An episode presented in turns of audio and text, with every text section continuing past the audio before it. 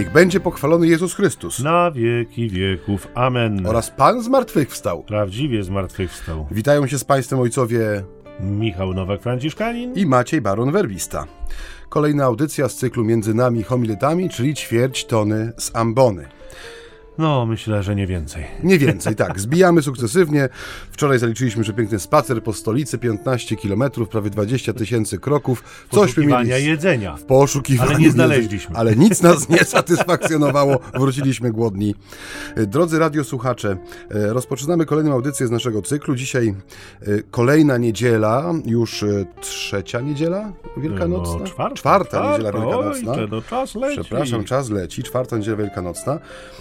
I jak zawsze rozpoczniemy od słowa, które tego dnia nam e, przewodniczy. Z Ewangelii Świętego Jana. Jezus powiedział: Moje owce słuchają mego głosu, a ja znam je. Idą one za mną, a ja daję im życie wieczne. Nie zginą na wieki i nikt nie wyrwie ich z mojej ręki. Ojciec mój, który mi je dał, jest większy od wszystkich i nikt nie może ich wyrwać z ręki mego Ojca. Ja i Ojciec jedno jesteśmy. To już? Tak, taka króciutka Ewangelia na dzisiaj. Jakoś odwykłem od krótkich Ewangelii, bo te mm, wielkanocne takie dosyć są... Opasłe. No tak, raczej, raczej są większe, czy szersze, czy jakieś... Szersze, tak. tak. tak. Takie powiedzielibyśmy mm, poszerzone. Natomiast tutaj krótka Ewangelia, y, y, ja ci powiem tak, że, że przyznam szczerze, że pierwsza myśl, którą miałem przeczytawszy ten fragment, to była myśl dotycząca życia wiecznego. I tak sobie pomyślałem, że to jest niesłychanie jakby zapomniany dar. Że to jest dar, który y, ogromnie stracił na znaczeniu dzisiaj. Że życie wieczne tak naprawdę.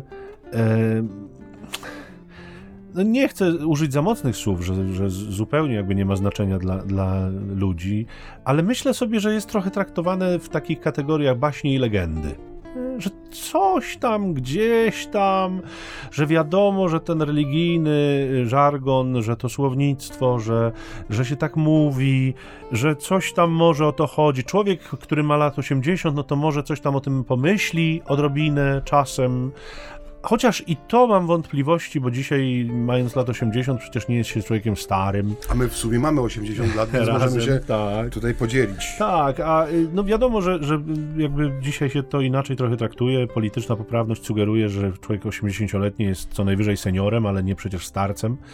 Więc i myślenie o rzeczach ostatecznych raczej niekoniecznie jeszcze jest czas na to.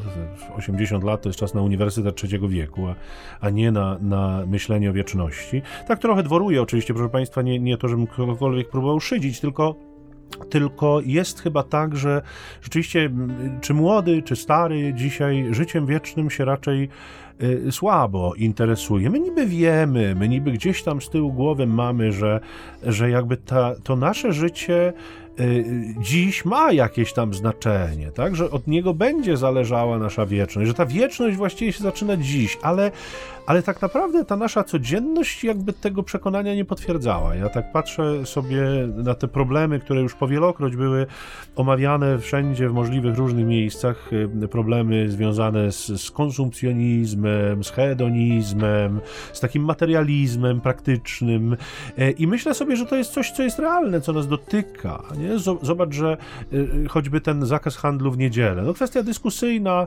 oczywiście można, można się złościć, zrzymać, ale tak ostatnio pamiętam parę tygodni temu z jednym z księży proboszczów rozmawialiśmy na ten temat podczas rekolekcji parafialnych i on mówi, pozwólmy ludziom żyć tak jak chcą.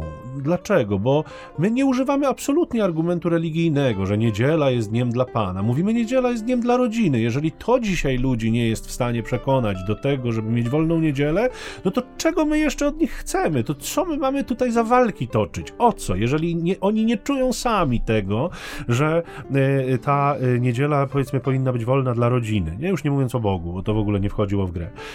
I teraz jakby przenosząc to trochę, prawda, na, na, prawda, no, na te rzeczywistości, rzeczywistości duchowe, nie? No, próbujemy w tym kościele nieustannie o tym życiu wiecznym, że to jednak ta przyszłość z Panem się liczy, że to, co tutaj takie ulotne, nietrwałe, liche, No a ostatecznie chyba to trochę słabo trafia. No dotknąłeś ciekawego tematu, jeżeli możemy zacząć od dygresji, chociaż nie powinno się chyba zaczynać od dygresji w audycji, która ja nie zacząłem od dygresji. temat i kierunek. Ja zacząłem od słowa, to ty możesz teraz zrobić Ale dygresję. t- y, coś w tym jest, tak jak mówisz. Niedziela jest ten piękny list Ojca Świętego y, Jana Pawła II Dies Domini, gdzie on y, no, wydobywa jak gdyby na światło dnia i przypomina sobie, czyli nam współczesnym, czym jest niedziela w odniesieniu do człowieka jako człowieka, do rodziny jako wspólnoty osób i do Pana Boga i jego relacji względem swojego stworzenia.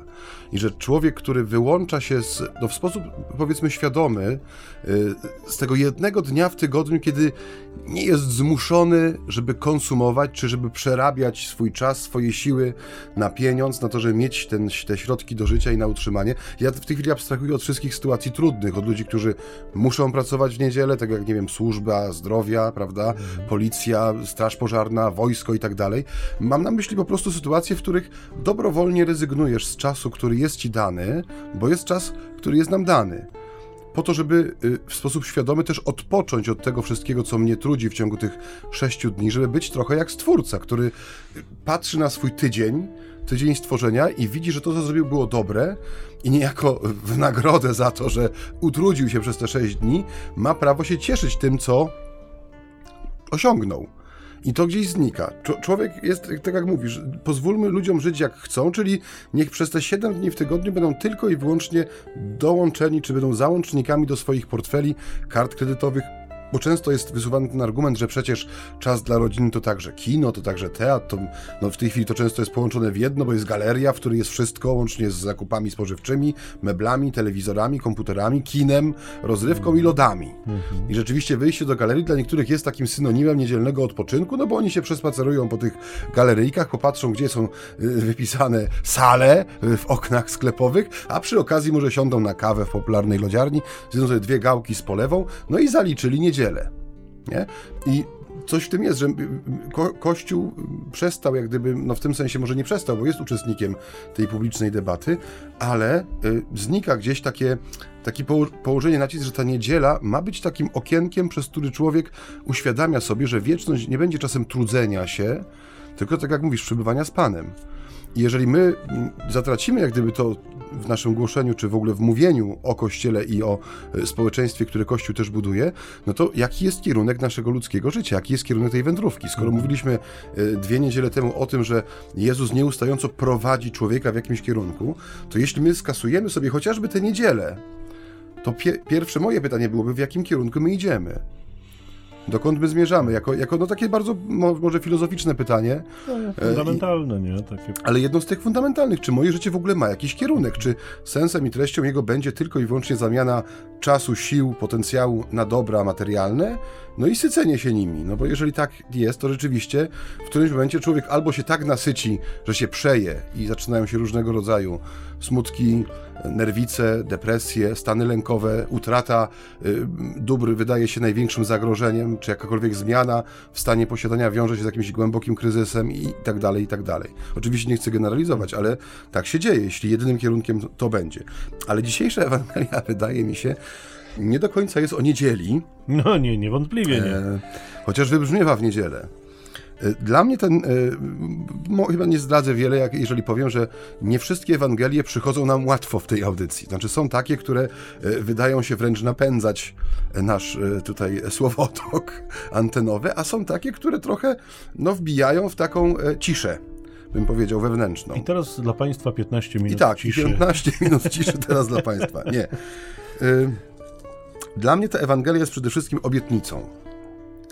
Y, Dzisiaj y, nie wiem, mm, jak, jak jest u Ciebie z tym, ale y, Jeszcze nie wiem z czym, ale zależy. rzadko. Obietnica, mam, mam na myśli obietnicę. Czy, czy my traktujemy, czy przeżywamy w swoim życiu ta, takie chwile, w których coś jest nam obiecane? Nie mam na myśli tutaj 13 emerytury czy, czy jakiegoś dodatku finansowego, ale ktoś mi coś obiecuje, na przykład, że będę z Tobą niezależnie od wszystkiego. Będę Twoim przyjacielem, będę Twoim towarzyszem.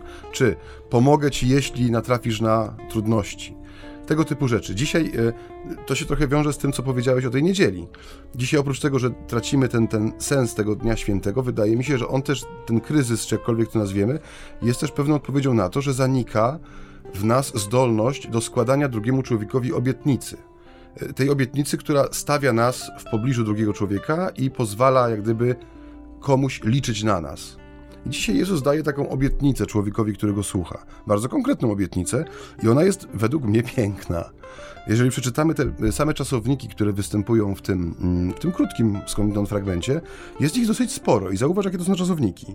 Jezus mówi, że tak, y, owce słuchają mego głosu, ja znam je, idą za mną, e, nie zginą, e, nikt nie wyrwie ich, i potem się to powtarza, nikt nie może wyrwać ich z ręki mego ojca. I na koniec to ostatnie zdanie, ja i ojciec jedno jesteśmy. Jest to bardzo konkretna obietnica, która znowu nie zakłada, że człowiek jest względem niej bierny, bo jest tutaj ten moment y, mówienia i słuchania, czyli jest jakieś zaangażowanie owcy, bo często wydaje mi się, że dzisiaj ludzie też mają problem z tym obrazem owieczki, zwłaszcza dzisiaj w czasach, kiedy wszyscy są własnymi krynicami mądrości, każdy jest taki independent, niezależny i każdy jest najmądrzejszy i ma swoją prawdę. Przyrównywanie wspólnoty, jakiejkolwiek wspólnoty do owczarni, gdzie owca kojarzy się z takim bezwolnym zwierzątkiem, które po tych halach czy leglach schodzi, prowadzone przez tego psa z jednej strony, pasterza z drugiej strony. Y, ludziom się to kojarzy bardzo powierzchownie, a ten obraz owcy wcale nie, nie, nie zakłada jakiejś powierzchowności w odbiorze, tylko sięga o wiele głębiej. Tu chodzi o pewien, o pewien poziom relacji, zaufania i wspólnoty, nie tylko o jakąś bezwolność, czy brak refleksji, czy bycie jakimś takim, nie wiem, no, bydlątkiem, które idzie tam, gdzie prowadzi je bodziec, czy pragnienie, czy głód, czy bardziej zielona trawka. I ta obietnica, y, która dzisiaj jest nam dana w tym słowie, ona jest trudną obietnicą, bo ona, tak jak mówię, zakłada pierwszą rzecz, która dzisiaj jest bardzo trudna do osiągnięcia, czyli słuchanie.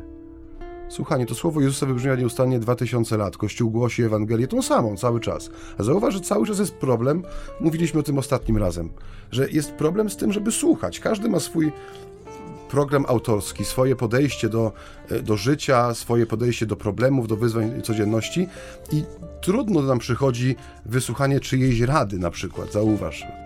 No ciężko jest komuś doradzić.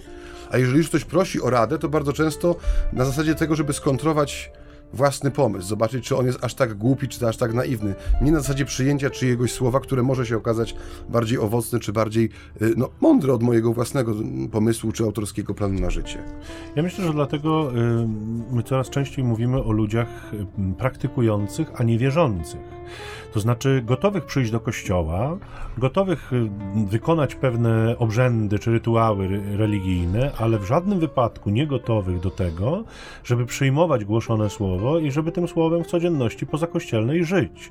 To jest chyba dosyć duży problem dzisiaj, w odróżnieniu od dawniejszych lat 90., choćby kiedy mówiliśmy o jakby e, wierzących, niepraktykujących.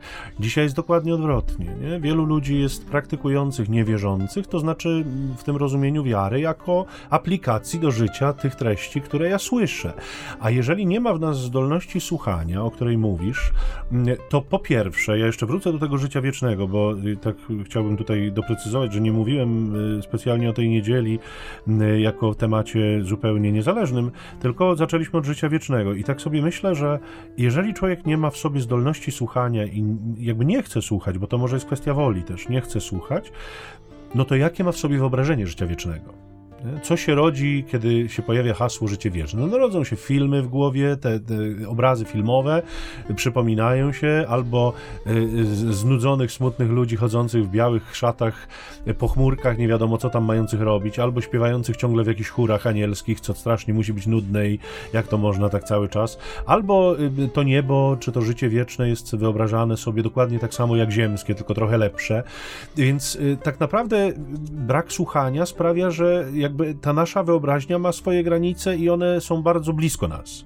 Druga rzecz, jeżeli jest brak słuchania, nie ma tej gotowości do słuchania e, Jezusa jako pasterza, no bo o nim przecież mówimy, no to jak ja mogę go poznać? W jaki sposób? On, jak ja oczekuję, że on mi się objawi? W jaki sposób przyjdzie, jeżeli Bóg mówi właściwie od samego początku pojawienia się Jezusa na ziemi, że to słowo przyszło do swoich, to słowo się objawiło, słowo, słowo, słowo, czyli coś, co potrzebuje ucha, żeby zostało rozpoznane, usłyszane, poznane w ogóle. Więc jeżeli ja mówię, nie będę słuchał, objawia mi się na inny sposób, no to tak naprawdę y, kto tu jest Bogiem? Mhm. I tak naprawdę y, y, czego, czego ja chcę, czego ja oczekuję?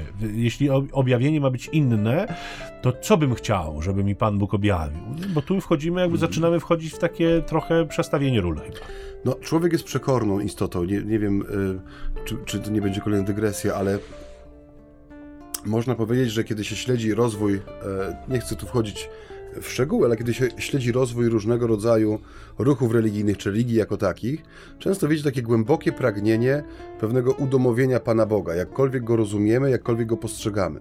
E, w tych religiach wschodu, prawda, gdzie są te wielopostaciowe bóstwa, które odpowiadają za różnego rodzaju sprawy domowe, y, powodzenie bądź jego brak, zdrowie, płodność i tak dalej, i tak dalej można wymieniać. One są bardzo często udomawiane. Nadaje się im jakąś tam antropomorficzną postać i one wyglądają trochę jak skrzyżowanie człowieka właśnie z jakimś tam bóstwem. Czyli w człowieku zawsze jest, jak, znaczy było, wydaje mi się, i jest pragnienie, żeby odbierać Pana Boga w sposób właściwy człowiekowi, czyli no właśnie uchem, okiem, ręką, prawda? Stawiam figurkę w rogu, e, w rogu pokoju i mogę sobie jej dotknąć, na nią popatrzeć. No jest to coś, co jest dla mnie no ludzkie, w tym sensie, że dotykam zmysłowo. I mamy prawdę wcielenia, to, to unikum chrześcijańskie, najpiękniejsze wydarzenie, jakie człowiek może sobie wymarzyć, że Bóg staje się człowiekiem i nie staje się jakimś ciałem astralnym, który wisi zawieszony nad horyzontem, tylko chodzi po tej ziemi, kurzy sobie stopy na tych ścieżkach Galilei, je pieczoną rybę, pije wodę z dzbana przy studni, siada ze swoimi bliskimi do stołu, e, prowokuje dyskusję z człowiekiem, używa argumentów dla niego zrozumiałych, używa obrazów, które w człowieku, który go słucha, otwierają konkretne wyobrażenia, które prowadzą do konkretnych myśli, a nam się teraz znowu wydaje, że to jest nieistotne. Tak jak mówisz, że no, no, czy warto tego słuchać, no czy warto tego słuchać, no nie ma nic nowego od dwóch tysięcy lat, no przecież to już było, to słyszałem, to już znam, jaki w tym sens, jakie w tym życie, jaka w tym moc, gdzie to słowo ma przemieniać moje życie kiedy zostaje spełnione to najgłębsze pragnienie człowieka, żeby rozmawiać z Panem Bogiem na poziomie naszej takiej komunikacji ludzkiej, czyli w słowie, w obrazie, w wyobrażeniu też jakimś, które Jezus otwiera chociażby w Ewangeliach, używając przypowieści, które są no jak rzeczywiście takie mikroświaty upakowane do wielkości ziarnka piasku i nagle, kiedy człowiek ją przyjmie, taką przypowieść, ona się w nim otwiera na tysiące różnych sposobów i pokazuje mu setki różnych znaczeń i rzeczywiście jest słowem życia, bo jest żywe. I to staje się czymś zupełnie powszednim, w sensie takim rzeczą, którą można ominąć. Wydaje mi się, że to też jest pewien aspekt wcielenia, że Pan Bóg się godzi na to, że Jego słowo może być potraktowane tak jak każde inne ludzkie słowo, czyli jako coś, co święty, czegoś doświadczył, doświadczył święty Paweł, posłuchamy Cię innym razem albo na tyle gorszące słowo, że wielu z nich, słysząc naukę o, yy, o Eucharystii z ust Jezusa, no odchodzi, uważając, że jest to no, za dużo, że tego nie są w stanie przyjąć, że tylko do tego momentu, ani kroku dalej, w tym momencie się rozstajemy. Więc jest to jakieś dla mnie też misterium e, tej Bożej pokory, które się dokonuje w, w, poprzez wcielenie, że Pan Bóg się liczy z tym, że Jego słowo, chociaż jest słowem życia wiecznego, będzie potraktowane tak jak każde inne ludzkie słowo. Bardzo dużo słów. Interesujące, tak, i myślę, że wrócimy do tematu. Po krótkiej gitarowej, yy, względnie akordeonowej przerwie. Ewentualnie coś na lirze.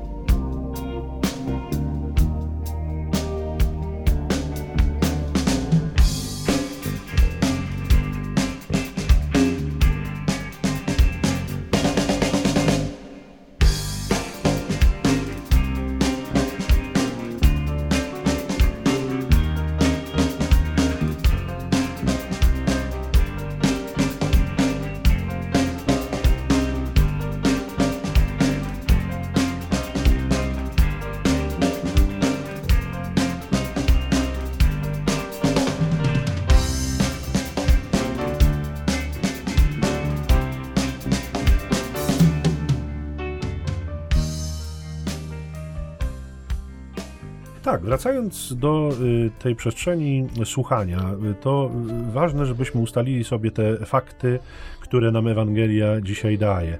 Słuchać Jego głosu, czyli słuchają Jego głosu, te owce, oznacza, że po pierwsze, On mówi, po drugie, że ten głos jest mi znany, Innymi słowy, ja umiem ten głos odróżnić od wielu innych głosów. I jeżeli idę za nim, to nie idę za nikim innym. I to, drodzy Państwo, jest coś, co już wybrzmiało w jednej z poprzednich audycji, o czym mówiłem, że Jezus nam daje kryteria odróżniające. Da, pozwala nam jakby widzieć rzeczywistość bardzo precyzyjnie, bardzo jasno, tak albo nie. Tu nie ma trzeciej drogi. My tak się silimy strasznie na te kombinacje e, w myśl trochę chyba politycznej poprawności, też żeby nikogo nie urazić, żeby nikomu nie, nie dotknąć jakiegoś tam odciska, żeby w żadnym wypadku się, siebie nie narazić też na, na jakieś zarzuty, więc tak próbujemy pływać, nie? tak próbujemy rozmiękczać, rozwadniać tę prawdę Ewangelii. Jezus mówi dzisiaj jasno, moje owce znają mój głos i idą za mną, co oznacza, umieją odróżnić mój głos od innych głosów i nie idą za innymi. I to jest bardzo proste, jak konstrukcja cepa. Tu Nawet naprawdę... prostsze. To jest jak tak. kij. No tu nie trzeba naprawdę wielkiej teologii skończyć i nie trzeba się silić na nie wiadomo jakie dywagacje. To jest niesłychanie proste i ja myślę, że to jest ta prostota, która rodzi największe trudności. Właśnie. Tak, bo proste rozwiązania są no. najtrudniejsze w akceptacji. Dokładnie. E, tak jak mówisz, pewien, pewne, pewne skażenie tym, co nazywamy tą politpoprawnością, sprawia, że w świecie, w którym każdy jest no, krynicą mądrości dzisiaj i opublikowanie swojego zdania jest łatwiejsze niż było i pewnie będzie kiedykolwiek, póki jeszcze mamy wolny internet, e, jest coś takiego, że powiedzenie w sposób taki bardzo prosty i bezpośredni, chociażby na czy odpowiedź na pytanie, a dlaczego mam tak czynić, udzielenie odpowiedzi, ponieważ Jezus tak mówi, ponieważ Słowo Boże mówi mi w ten sposób. I skoro ja rozpoznaję się jako owca, jako człowiek wierzący, bo pozwolę sobie uczynić takie porównanie, no to nie ma dla mnie innej opcji niż słuchanie głosu pasterza.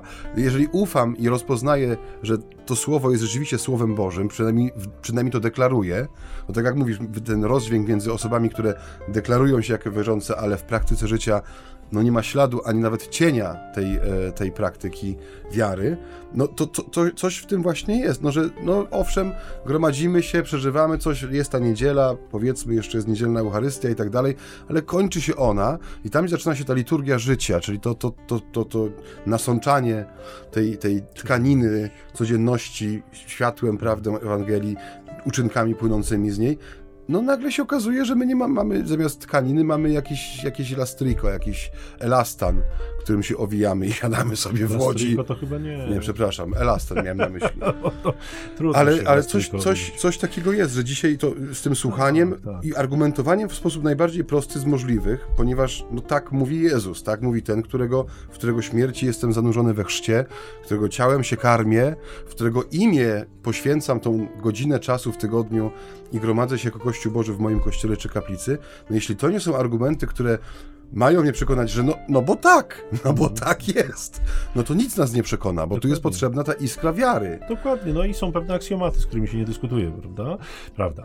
Natomiast, y, natomiast myślę sobie, że mamy dzisiaj do czynienia z owcami dyskutantami bardzo często, mhm. nie? To, y, y, często tak jakby ludzie odkryli w sobie taką pasję ogromną, e, która polega na tym, że ze wszystkim właściwie trzeba dyskutować i mhm. myślę, że demokracja wykształca w nas taki, e, taką postawę, że, e, że te gadające głowy nieustannie w telewizji, które w żadnym wypadku absolutnie nigdy nie dążą do, dąże, do poznania prawdy, czy do osiągnięcia prawdy, nie ma, nie, nie, nie stwarzają takiego wrażenia, nie? Też nie dążą do tego, żeby udzielić odpowiedzi na jakiekolwiek pytanie. Nie, nie, najczęściej też jesteśmy zupełnie obok, dokładnie. Jeśli mogę, jest taka taka genialna scena w serialu Rancho, kiedy wójt y, szykuje się do y, roli, objęcia roli senatora i boi się, jakie pytania będą mu zadawane i że on nic na nie nie odpowie.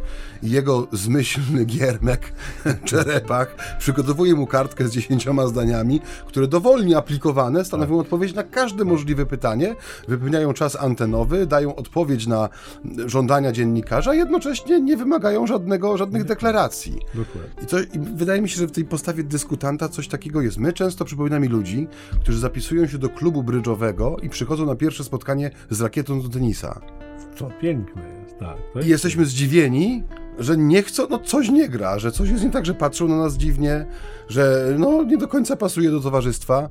Bo co, to coś w tym jest, że Dokładnie. nie tylko dyskusja, ale taki to, co mi się podoba, ten autorski plan na życie. Znaczy, że jest ja... ideał wolności jeszcze tutaj w tym wszystkim, nie? Że, że y, my jesteśmy ludźmi wolnymi i ja mam prawo mieć inne zdanie. E, e, prawo prawem, ale zakrawa to czasem na obowiązek. Ja muszę mieć inne zdanie, nie? Natomiast e, inne zdanie, które e, niestety bardzo często jest oparte takim wielkim niczym, wielką pustką.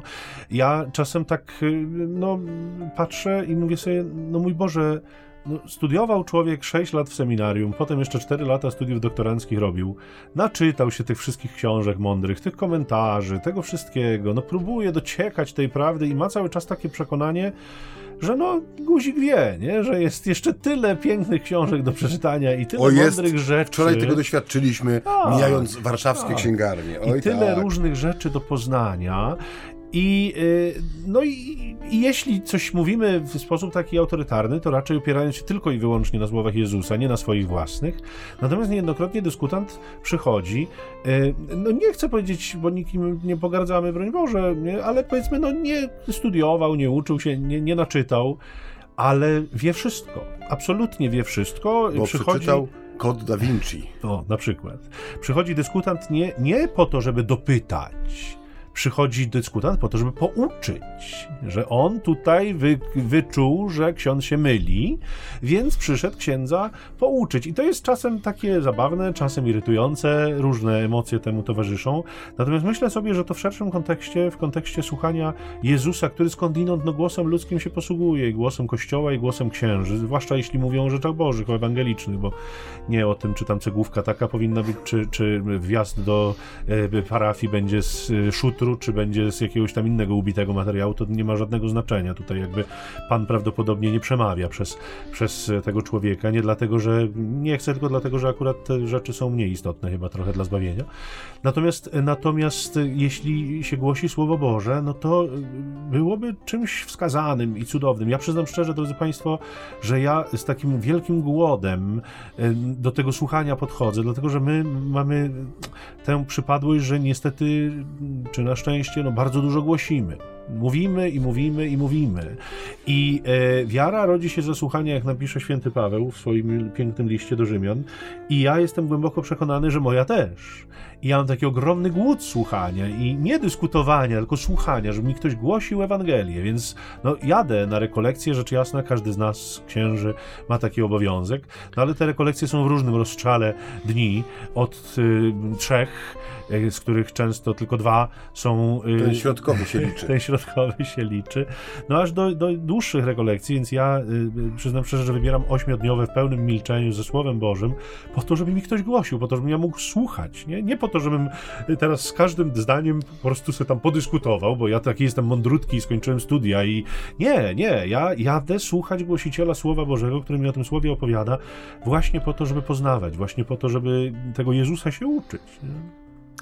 E, przejdźmy może dalej odrobinkę, jeśli możesz, jeśli pozwolisz tutaj. E, chciałbym tutaj jeszcze poruszyć takim. No to jednak wrócę do tego obrazu owcy tutaj i tego, o czym mówi mm, Jezus w tym krótkim fragmencie Ewangelii.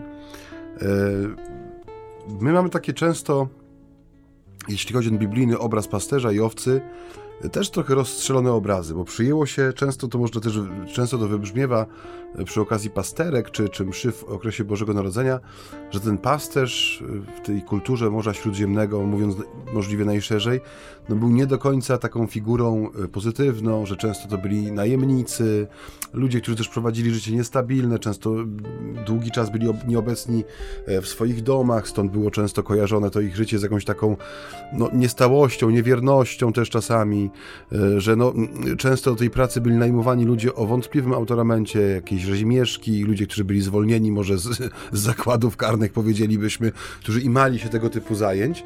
Tymczasem my musimy mieć świadomość, że Jezus nie przemawia z pustki, ale on przemawia z tradycji, która ma tysiące lat i ten obraz pasterza, Y, który pojawia się też na kartach Starego y, Testamentu. To jest obraz króla, to jest obraz kogoś, kto troszczy się o swój lud, kto jest tym, niejako kto bierze na siebie wszystkie ataki, wszystkie niebezpieczeństwa, e, to wszystko, co zagraża tej trzodzie, że pasterz to jest ktoś, kto reprezentuje najwyższe, no takie ludzkie wartości, jak honor, odpowiedzialność, gotowość do poświęcenia się, gotowość do dania siebie właśnie w zamian za bezpieczeństwo e, powierzonego sobie stada.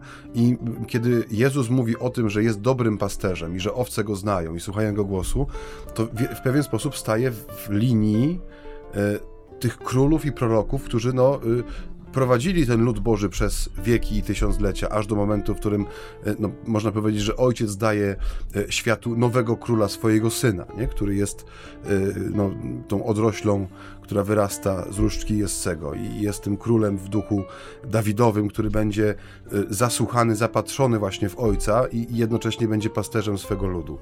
I tutaj ten obraz, jak gdyby, no on jest taki trochę rozedergany, bo z jednej strony mamy często te właśnie obrazki bożonarodzeniowe, mamy też tutaj ten obraz owcy i pasterza, który jest jak najbardziej szlachetnym obrazem i tu właśnie nie chodzi o jakieś bezmyślne zbydlęcenie człowieka, ale o to, że jesteśmy częścią pewnej wspólnoty, na czele której stoi sam Pan Bóg.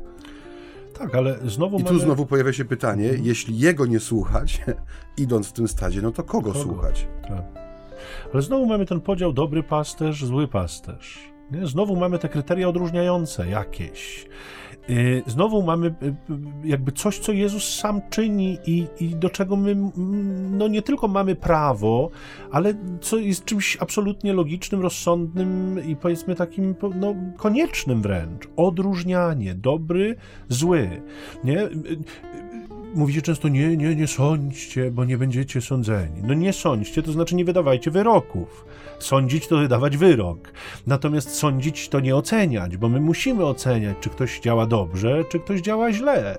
Nie? I jeżeli ja y, y, w perspektywie również pasterzy, których obserwuję, widzę, że ktoś czyni dobro, no to jest dobrym pasterzem. Jeżeli ktoś tego dobra nie czyni, a wręcz przeciwnie, czyni zło, no to jest złym pasterzem i nie można nam się bać tego, nie? powiedzieć.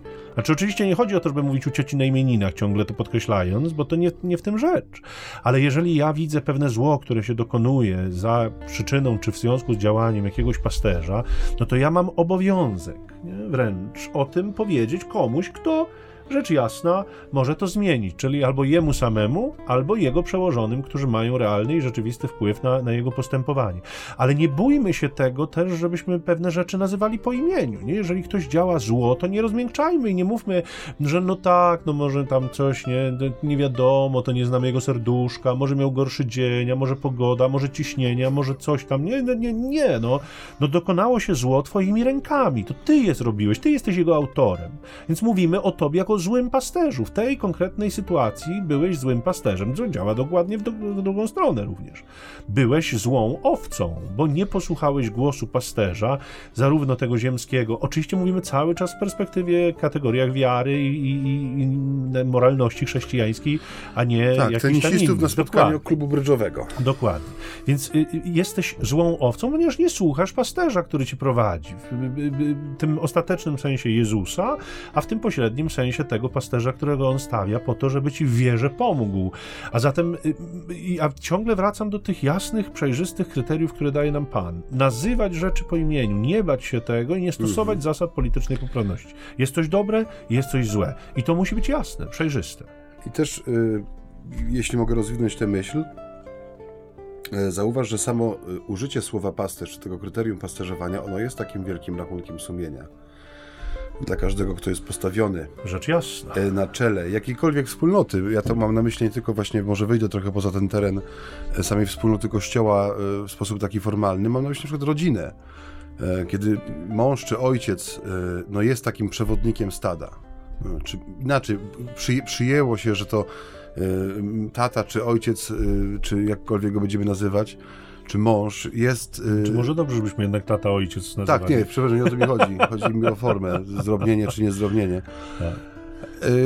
No, dzisiaj mówi się cały czas, słyszymy o kryzysie rodziny, kryzysie ojcostwa i to się stało takim trochę sloganem. Często w tych naszych kręgach kościelnych używamy tego jako takiej, takiego wytrycha, żeby zamknąć pewne dyskusje albo je otworzyć, ale jest taka no, głęboka prawda w tym, że no, dzisiaj jest kryzys bycia no, głową rodziny, bo już samo powiedzenie, że głowa rodziny dla niektórych będzie działało jak płachta na byka, bo y, patriarchalizm, bo uwięzienie w starych schematach, y, bo sprowadzenie kobiety czy matki do roli służebnej i tak dalej. No, znamy te wszystkie tematy. Wydaje mi się, to zupełne minięcie się z sensem tego, y, co, co Ewangelia mówi o tym pasterzowaniu. Że tu, tu bardziej chodzi właśnie o tą gotowość poświęcenia się, o odpowiedzialność wziętą za drugiego, o tą gotowość do służby. I tego dzisiaj, wydaje mi się, jest mało y, w przekazie, w mówieniu.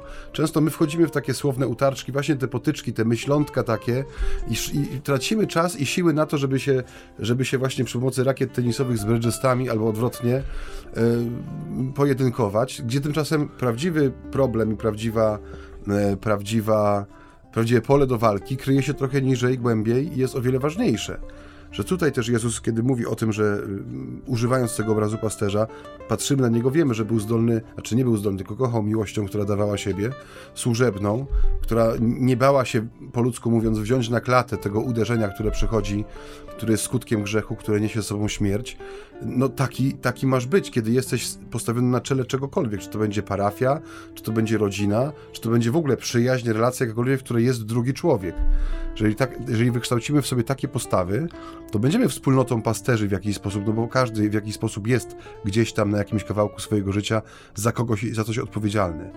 I jeżeli nie ma takiej świadomości tego, że tu nie chodzi o właśnie o, o zrównywanie ludzi do bezmyślnych stworzeń albo jakieś patriarchalne czy matriarchalne schematy, no to utkniemy, często utykamy też w takich no, miejscach, które są ani ciekawe, ani interesujące, a pożerają czas, energię i siły, gdy tymczasem prawdziwa przyczyna kryzysu i sam kryzys się pogłębiają. No to o tej logice daru za chwilę.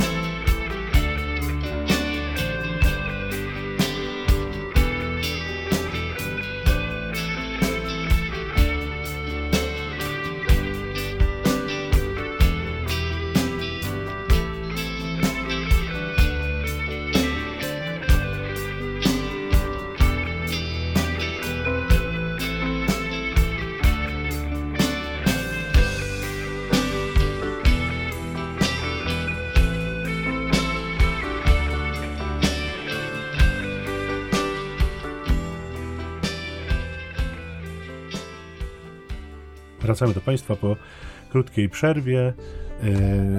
Słuchacie Państwa audycji Między nami homiletami. Czyli ćwierć tony sambony. Od czasu do czasu musimy przypomnieć ten tytuł, bo sami go zapomnimy, jak nie będziemy go przypominać. Mówiliśmy sobie przed przerwą, właściwie ojciec Maciej nas prowadzał trochę w logikę daru z samych siebie.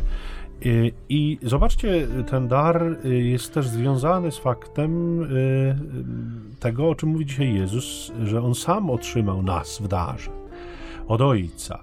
I to jest tak, sobie rozważałem tę Ewangelię i mówię sobie, no nie jest to taki dar, jak, nie wiem, ojciec daje synowi kolejkę elektryczną, żeby się pobawił. Albo rakiety do tenisa. Na przykład, żeby poszedł sobie na spotkanie brydżystów.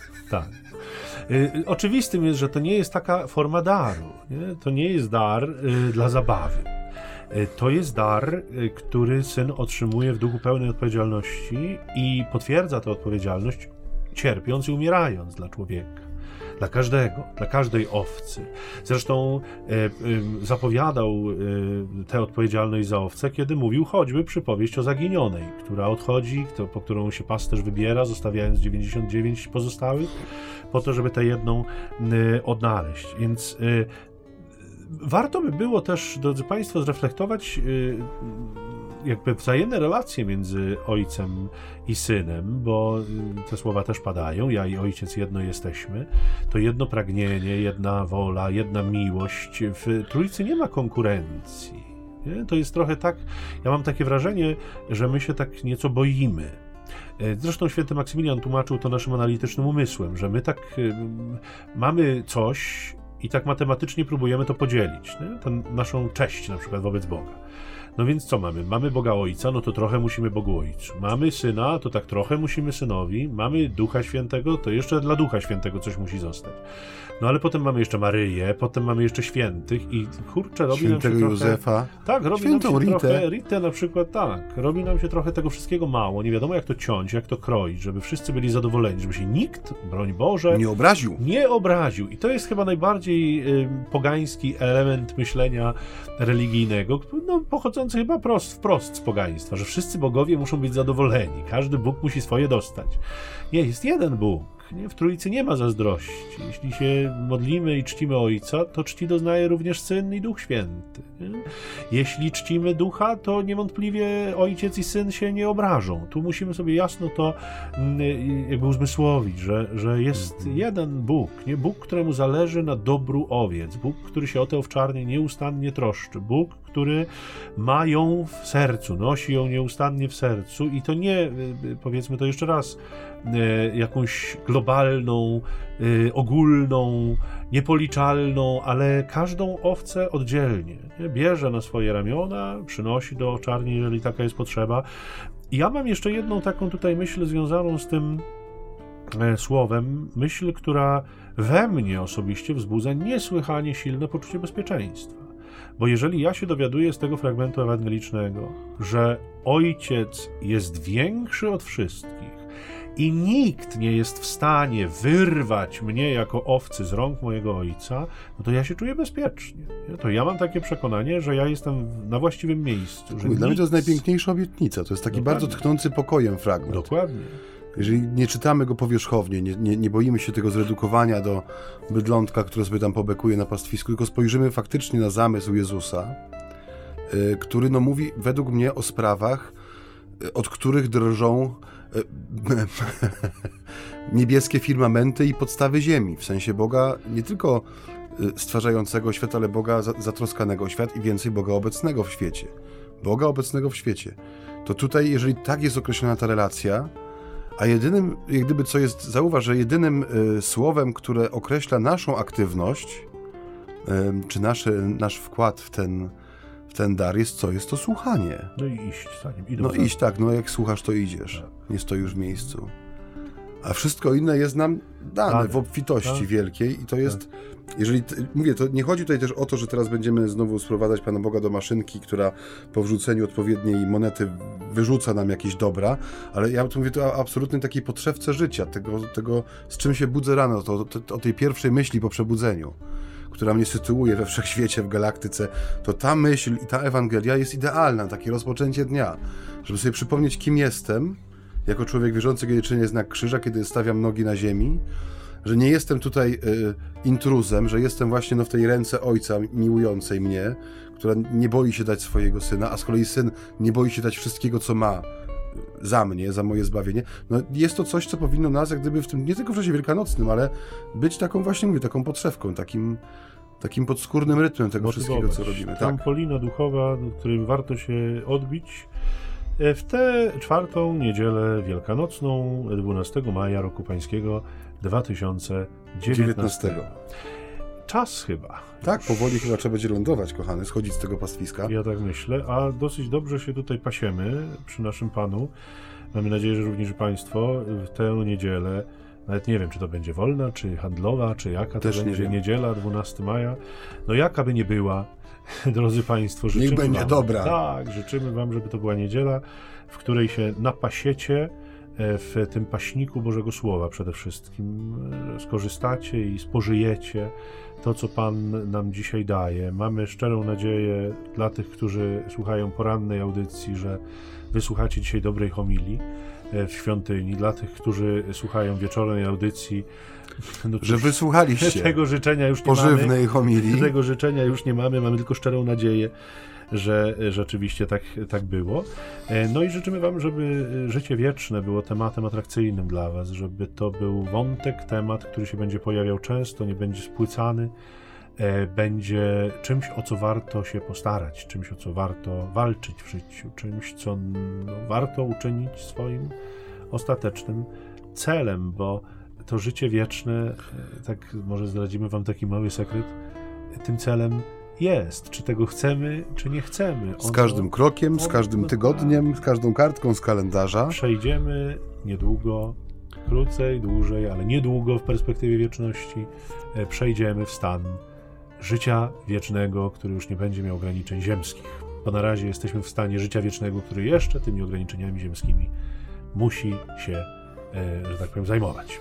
Pięknie to ojciec Pięknie, to już tak pięknie powiedziałem, że po prostu prawie tu sam omdlałem. Stanie tylko powodu. powiedzieć, że dziękujemy Wam za uwagę, towarzyszenie nam, za wszystkie życzliwe. Nie podawaliśmy dzisiaj numeru telefonu, ale może ktoś sobie zapisał z poprzedniej audycji. Tak. Może pojawią się jakieś głosy. e, Mamy nadzieję życzliwe i życzymy Wam jeszcze błogosławionej niedzieli i do usłyszenia o tym samym czasie, w tym samym miejscu za tydzień. Y, Pokój dobry, o dobrej nocy, dobrej niedzieli, dobrego dnia. Życzą Państwu ojciec Michał Nowak, Franciszkanin. I ojciec Maciej Baron Werbista.